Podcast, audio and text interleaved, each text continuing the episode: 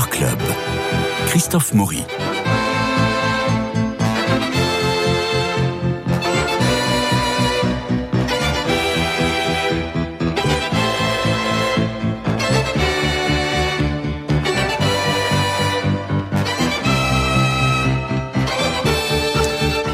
Alors d'abord, bonne fête à toutes les Christines. Voilà, c'est fait. Nous terminons aujourd'hui notre feuilleton Naples à Paris. C'est une exposition événement que nous vous présentons en quatre épisodes. Vous le savez, les lundis de juillet. Elle a commencé début juin et s'étend jusqu'en décembre.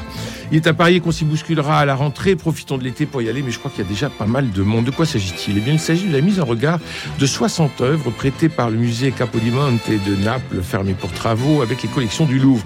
L'une des plus impressionnantes réunions de chefs-d'œuvre italiens jamais déployées, écrit Laurence Descartes, la présidente du musée du Louvre. Il était une fois une vieille ville dont le nom Palépoli se changea en nouvelle ville, Néapolis en grec, la ville neuve, Néapolis, Naples. C'est une ville insomniaque, très attachée à la coutume de saluer, rappelle Eric De Luca. Le palais Capodimonte, de son nom complet, le Real Bosco di Capodimonte, était d'abord un pavillon de chasse et devint le château qu'on connaît 20 ans plus tard au milieu de 134 hectares de jardins. Et c'est l'arrivée en grande pompe de la collection d'Alexandre Devenu Paul III, vous savez, le commanditaire du jugement dernier de la chapelle Sixtine, commande passée, commande passée à Michel-Ange. L'arrivée donc de cette collection qui a érigé le palais en l'une des plus importantes concentrations des chefs-d'œuvre de la Renaissance. Alors, allons au Louvre avec vous, Stéphane Covio.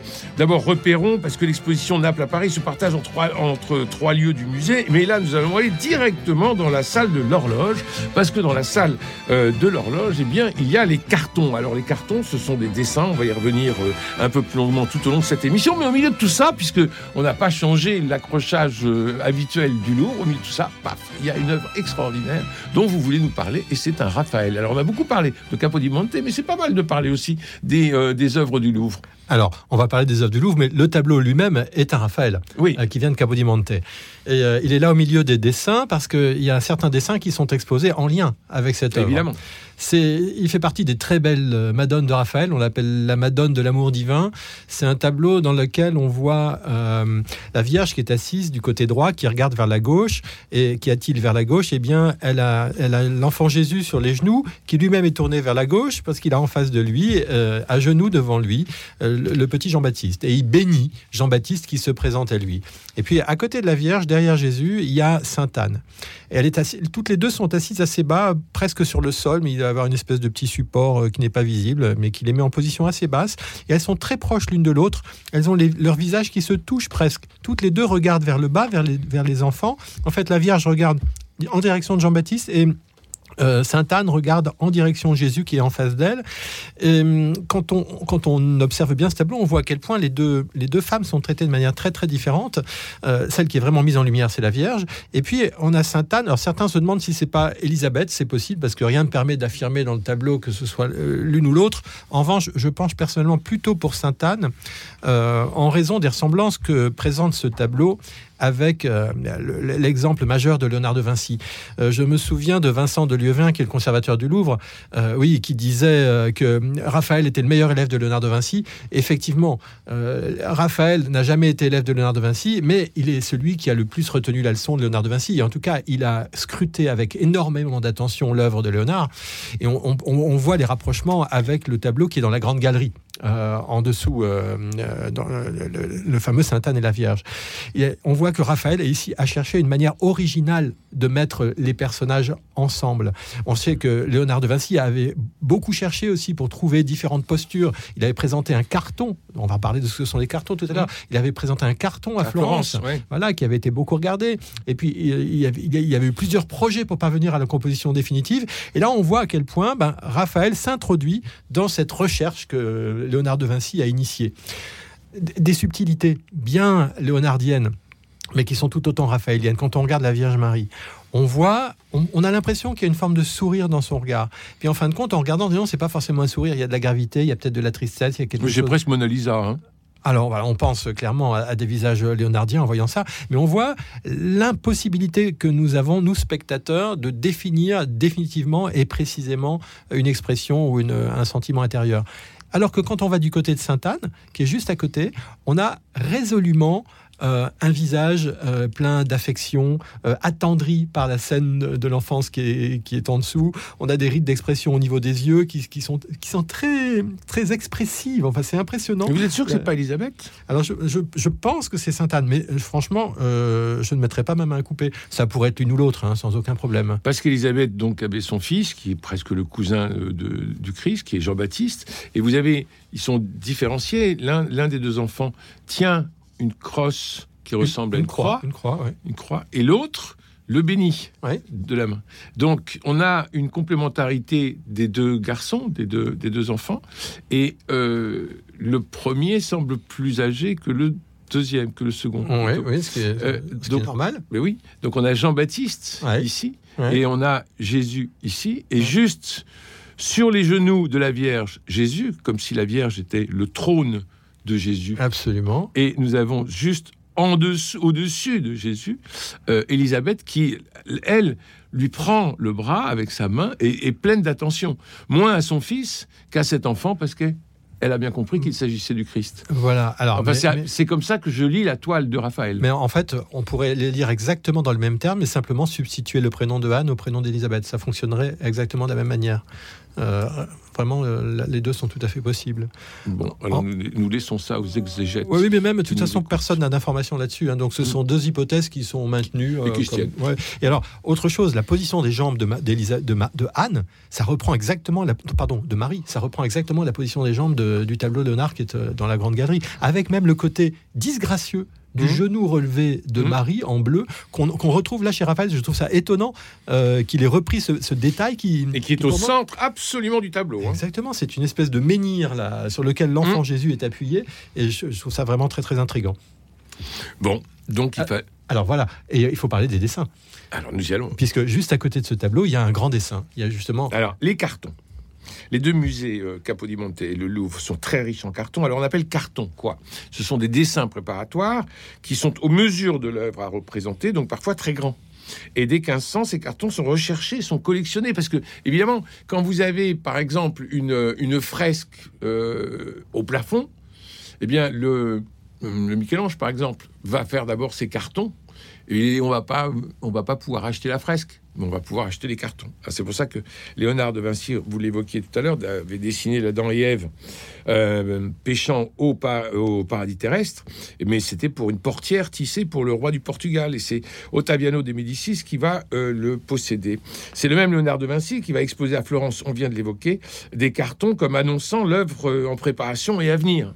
Et donc ces cartons faisaient à la fois publicité parce que la, pièce n'était pas terminée, et puis euh, ben, c'était la seule façon de posséder euh, l'esprit même d'une fresque ou d'un tableau qui serait euh, qui serait dans une église et que l'on ne pourrait pas mettre dans son salon. Alors la, technique, c'est le fusain, c'est la pierre noire, c'est l'estompe, c'est les rehaut blancs à la craie ou à la céruse, et ça donne des œuvres que je trouve moi particulièrement belles. Vous Alors, êtes allé les visiter. Oui, ben c'est- toujours émouvant un dessin parce que on a, on a vraiment la, comment dire, le geste du, de l'artiste qui, est- qui est très perceptible. Et puis c'est- des petites choses, c'est des traits, c'est délicat, euh, les modelés, la subtilité, etc. Euh, c'est c'est vraiment. euh, Et là, il n'y a pas des apprentis derrière. hein. Non, alors. Il n'y a non, pas des collaborateurs Non, derrière les dessins. le- On sent que c'est vraiment très personnel. Oui, absolument. Euh, autant dans la réalisation postérieure, il peut y avoir des, des mains d'aide, Et oui. autant dans les dessins initiaux, on est beaucoup plus dans, dans quelque chose d'exclusivement issu de la main du maître, sachant que dans les cartons qui sont exposés dans, dans cette salle, salle de l'horloge, vous avez des cartons aussi qui ont été réalisés par des élèves ou par des peintres qui ne sont pas les auteurs, mais qui ont été faits après. Et Mm. c'est le cas justement du carton euh, de, la, de la Madone de Raphaël dont on vient de parler. Pendant très longtemps, on, on pensait que le carton qui est exposé là était euh, le, le dessin initial. Mais grâce aujourd'hui aux, aux radiographies des œuvres, on a repéré que sous la peinture de Raphaël, il y avait un dessin qui n'était pas le même que celui du carton. Et en fait, ça prouve que le carton a été fait à partir de l'œuvre définitive, postérieurement à, sa réalisation. Il y, a, quelques dessins comme ça, et puis il y a d'autres qui sont euh, d'authentiques dessins initiaux. Et le, le parti qui a été pris par le Louvre, euh, c'est de faire avec les dessins ce qui a été fait avec les tableaux en bas, c'est-à-dire que on présente un dessin qui est relatif à un chantier de fresque, par exemple, à Mhm. Rome ou ailleurs. Et puis le Louvre ressort ses propres dessins sur le même chantier. Donc sont exposés ensemble, par exemple, des dessins qui portent sur euh, les fresques de Raphaël dans les chambres du Vatican, Ah oui. euh, ceux de Capodimonte et ceux du Louvre. On a aussi euh, un très très beau, euh, une- euh, vraiment un, un magnifique dessin euh, de Raphaël qui, euh, qui représente une annonciation. Euh, c'est un, c'est un panneau qui a été réalisé pour euh, une église de Pérouse, l'église des franciscains de Pérouse, ce qu'on appelle la Palla Oddi, la famille Oddi. Et euh, on a le dessin originel, original avec euh, les petits trous d'aiguilles qui ont été faits. Euh, alors ça, c'est une technique qui est bien expliquée dans l'exposition. Pour reporter un dessin sur un tableau ou sur un mur, en fait, vous pratiquez sur le- le dessin des petits trous. Euh, et puis euh, après, vous appliquez le dessin sur le support définitif. Vous passez euh, un tissu dans lequel vous avez mis de la poudre noire de pierre ponce, et ça va noircir la, la surface que, que- sur laquelle vous passez, et ça va déposer des petits points noirs sur le, le- le panneau qui est en dessous, sur le- la toile ou bien sur le mur. Alors ça, c'est bien expliqué. On voit d'ailleurs des dessins qui ont, qui ont subi le passage du poncif. hein, Oui. euh, très précisément. Et on nous explique aussi une chose très intéressante, c'est que euh, comme on avait déjà l'intention de garder les dessins en bon état, eh bien, au moment où on faisait des petits trous au- sur le, sur le contour, on mettait une deuxième page. Ce qui fait qu'après, on passait le poncif sur cette deuxième page et pas sur le premier dessin qui restait intact. Parce qu'évidemment, vous abîmez votre dessin en passant cela. On vous explique aussi qu'il y a une autre technique qui fonctionne un peu comme le papier carbone. C'est-à-dire que là, il n'y a pas de trou. Tout simplement, vous mettez à l'arrière de votre dessin, vous passez une espèce de charbon qui va déposer une surface noire. Puis après, vous appliquez votre dessin sur la toile ou sur le mur. Et puis avec, avec une pointe, vous, vous, vous insistez sur le, sur le dessin. Et ça va imprimer sur le support le trait, hein, comme on fait avec du papier carbone. Et c'est ainsi que les choses se font.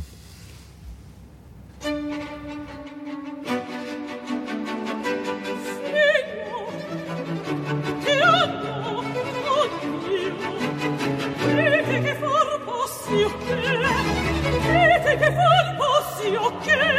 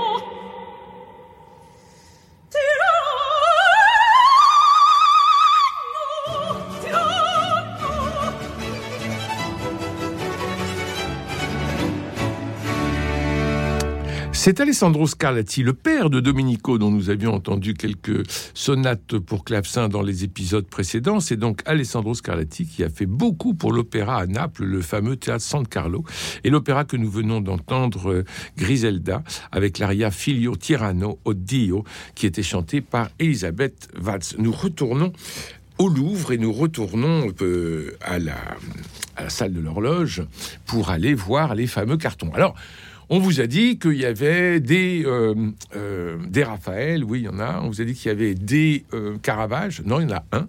Euh, on vous a dit qu'il y a des Michel-Ange, eh ben non, il y en a un. Alors c'est celui-là que nous allons aller voir, le Michel-Ange, qui est un groupe de soldats, une pierre noire fusain. C'est un grand format, ça fait 283 sur 156 cm.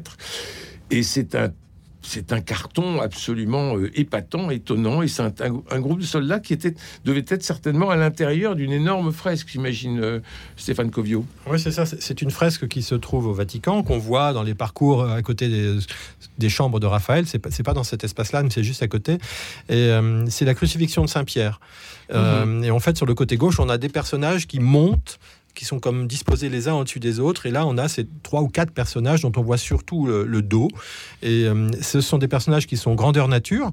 Et, euh, et ce qu'on a sous les yeux, c'est un carton reconstitué, c'est-à-dire qu'on a à peu près trois quarts qui sont le dessin original de Michel-Ange et un quart qui sont le, le deuxième dessin qui a été fait en dessous, je vous ai expliqué tout à l'heure, Oui. euh, de manière à préserver le premier. Donc, on a- comme, il man- comme il y avait des lacunes dans le premier, il y a une reconstitution complète euh, de la scène. Euh, bah là, on, voit vraiment, on a, on a le, coup, on a le coup De- crayon de, de Michel-Ange en face de soi, sa, mani- sa manière de faire les modelés, la, la sûreté de son tracé, la, perfection de ses volumes. Enfin, bon, ça- euh, des, des- des- de grands dessinateurs en parleraient mieux que moi, puisque Michel-Ange est considéré comme l'un des plus grands dessinateurs de l'histoire de l'art. Alors nous allons avoir ensuite des, euh, des Vénus, l'amour embrassant Vénus, euh, et on a trois, euh, trois cartons de l'amour embrassant Vénus. Alors, ils sont pas très grands, hein, ils font euh, 30 sur 42, euh, sauf un qui fait 127 sur 183. Et alors c'est d'après Michel-Ange. Alors pourquoi d'après Michel-Ange? Bah, Parce que le, le Ouais, carton... c'est Parce qu'il n'est pas signé, parce que... Non, non, je crois que le, le carton original de Michel-Ange a disparu, en fait. Ah voilà. Et, et je crois, mais attention, il faudrait bien s'assurer de la chose. Euh, oui, oui, c'est- je- oui, c'est bien ça. Ça me, ça me revient. Le grand carton que, dont vous parlez c'est, a vraisemblablement été dessiné par Vasari. Donc, à partir de l'œuvre finie. Et en fait, D'accord, donc c'est Michel-Ange- donc c'est après coup. Michel-Ange avait fait un dessin pour Pontormo qui a réalisé le tableau. Le tableau aujourd'hui est à l'Accademia à Florence. Et l'Accademia, c'est ce grand musée où se trouve le David de Michel-Ange et quelques esclaves là. Et c'est justement dans cette grande salle qu'est exposée cette œuvre de, de Pontormo. Euh, et vous avez d'autres dessins qui sont très très beaux. hein. Euh, ceux de petite taille que vous évoquez, euh, certains viennent du Louvre et qui sont là aussi des dessins faits d'après le tableau de, de Pontormo. Donc le, le dessin euh, reprend le célèbre passage des Métamorphoses d'Ovide. Vous savez quand le, le poète raconte comment l'amour euh, jouant sur le sein de Vénus la blesse de sa flèche en l'embrassant et puis comment la déesse repousse son fils en mésestimant la vivacité de sa blessure et ça va être absolument tragique et terrible. Mais C'est très sensuel comme, euh, comme composition. alors c'est très sensuel absolument parce que l'enfant Cupidon euh, a l'air d'être terriblement euh, accroché au corps de cette femme. Mhm. Il faut dire que c'est Vénus, c'est pas n'importe qui. Ouais, voilà. Et puis, on, on est vraiment en pleine période maniériste, euh, avec les, allongements, les déformations. euh, donc, on est vraiment avec ce- ce- cet artiste Michel-Ange qui est un des, un des, des représentants majeurs de ce courant. Alors, euh, je le disais en introduction, le, le Palais Capodimonte et, et le Louvre sont deux, deux très grands musées qui ont des collections par- parmi les collections les plus riches du monde en carton, justement. Est-ce que le Louvre a ressorti des choses qu'ils avaient dans leur, euh, euh, Dans leur carton, dans leur carton, j'allais dire oui. Euh, parce que là, ça, quand on voit des, quand on voit des, des œuvres aussi, aussi fortes que cela de Raphaël, de Michel-Ange ou attribuées à Michel-Ange, on a envie de dire, mais sortez les. Alors, je sais que les cartons sont très fragiles. hein. Mais là, il y a des dessins. Là, il y, a, il y a des dessins qui ne sont pas forcément justement des cartons, mais qui sont là, exposés euh, en, en regard de ceux de, qui viennent de Capodimonte. Il y a vraiment de très très beaux dessins qui sont, qui sont montrés dans cette salle. Mm. On a des, des- des choses magnifiques de Raphaël. On est vraiment là autour très, pré- très, précisément des années euh, 1510, 1550, hein, dans, dans- autour de ces deux grands artistes-là. Alors notre, euh, notre feuilleton euh, va s'arrêter aujourd'hui. Nous n'avons pas parlé des porcelaines. J'avoue que je suis un peu, un peu quoi devant ces porcelaines parce que c'est une tradition de Capodimonte puisqu'ils avaient une, usine de porcelaine à l'intérieur même du, du, euh, domaine. Et là, on a un centre de table qui est absolument somptueux, mais j'avoue que ce n'est pas vraiment ma sensibilité. Je veux dire, j'ai pas eu la même chair de poule que devant, euh, que devant le Caravage, évidemment. Alors, euh, je ne peux pas vous en dire grand-chose. Euh, ce n'est pas du tout mon rayon, moi, les porcelaines. Simplement, euh, on a de très beaux exemples qui sont présentés là. Et l'une des, premières décisions de, des rois de Naples au XVIIIe siècle, ça a été de comment dire, de faire, d'installer une manufacture de porcelaine. Tous les, tous les grands, tous les rois, tous les seigneurs de cette époque-là voulaient absolument avoir leur manufacture de porcelaine. Alors, euh, on a du Giuseppe Cricci, c'est très, c'est très très joli, mais j'avoue que je, je n'ai pas vraiment l'œil pour, euh, pour pouvoir et le commenter et peut-être même simplement le. euh, Alors, je il- vous serai pas d'un- grand secours. Il prend un grand plaisir. Sur ce sujet, en revanche, il y a certaines œuvres que nous n'avons pas évoquées dans les différents épisodes, Oui. notamment dans la salle qui est en dessous de la salle de l'horloge, donc la salle de la chapelle, il y a un, porte- il y a un tableau flamand très intéressant de Jos van Cleve. Euh, qui, se trouvait dans une église de, la région napolitaine et qui finalement a atterri euh, au musée de Capodimonte, ce qui montre d'ailleurs les relations qu'il y avait entre cette partie-là de l'Italie et euh, les Flandres. C'est un tableau du XVIe siècle et je le trouve très intéressant pour plusieurs raisons. D'abord, il est en parfait état, il est vraiment, il a été nettoyé, il est, absolument rutilant. Et c'est un très bon exemple de ce que devient la peinture flamande au XVIe siècle, dans une période qui est, comment dire, qui est dominée par les exemples italiens. On voit comment les Flamands de cette époque-là sont à cheval, en fait, entre leur propre tradition, Mhm. qui a été la tradition dominante au, XVe siècle, et comment petit à petit ils intègrent des choses qui viennent d'Italie. Et pour moi, il y a quelque chose qui ne fonctionne pas. Non. C'est dans, mon, Oui, vous savez dans ma sensibilité. J'ai l'impression qu'ils ne savent, ils ne, ils ne sont plus eux-mêmes à ce moment-là, et n'ont pas encore trouvé leur un nouveau souffle qui leur soit propre, et c'est ce qui va leur arriver au XVIIe siècle. Mais parce qu'ils ne s'ouvrent pas. Ils prennent. Ils veulent, ils veulent euh, enrichir grâce euh, par, le, par la peinture italienne, ils veulent enrichir leur propre langage pictural. Mais ils ne s'ouvrent pas à l'Italie. Sinon, on aurait une, une- une lumière et une couleur tout à fait différentes. Et ça, c'est malheureusement l'esprit flamand de, de cette époque. Enfin, Alors, vous bon. avez l'air de bien le connaître. Ben, j'ai pas, mal lu sur la question. Moi, je- en tout cas, pendant ces, ces, ces semaines et ces quatre épisodes et, euh, et ces visites, j'ai découvert complètement Hannibal Carache, que je ne connaissais pas, Ah oui, oui, c'est un- peintre important. et qui est un peintre très important à Naples. hein. Et vous, vous avez- vous pensez à quel tableau particulièrement? Euh, ben, je pense à la Pietà. Ah oui, alors, il y a une très belle Pietà de lui qui est venue euh, s'ajouter à une Pietà du Louvre, euh, qui, dans une composition assez proche. Et l'objectif, je pense, du rapprochement, c'est justement de comparer. Et c'est un peintre essentiel, euh, Carache, parce que c'est un peintre classique. euh, et il va être un des modèles du classicisme, par exemple, quelqu'un comme Poussin. euh, Oui, bien sûr. Va, va Bien sûr. être profondément marqué par son travail. Alors nous allons euh, nous séparer sur ces, euh, ces considérations-là, mais avant de parler de, de, se dire au revoir pour l'été, qu'est-ce que vous nous préparez pour la rentrée avec Venez et Voyez, euh, Stéphane Covio? Vous savez que la rentrée va être, va être très riche parce qu'il y a beaucoup d'expositions à Paris. Oui, Euh, on en parlera dans les émissions de la rentrée. Et nous, on a quelques voyages euh, et excursions au mois de septembre, avant le démarrage de la saison des expositions, etc., sur lesquels on a de la place. Notamment, on a une, une très belle excursion à Anvers de trois jours, du 15 au 17 septembre. Vous savez que le musée des Beaux-Arts d'Anvers a été fermé pendant des années et des années. Et là, maintenant, il est enfin rouvert. Il y a des collections absolument fabuleuses. Euh, et puis, c'est l'occasion aussi de découvrir d'autres sites importants de la ville d'Anvers. C'est- C'est vraiment une des capitales culturelles européennes. hein. Et puis, on a un autre voyage sur lequel on a de la place. C'est hum, fin octobre. Non, pardon, fin septembre, début octobre, c'est à Milan.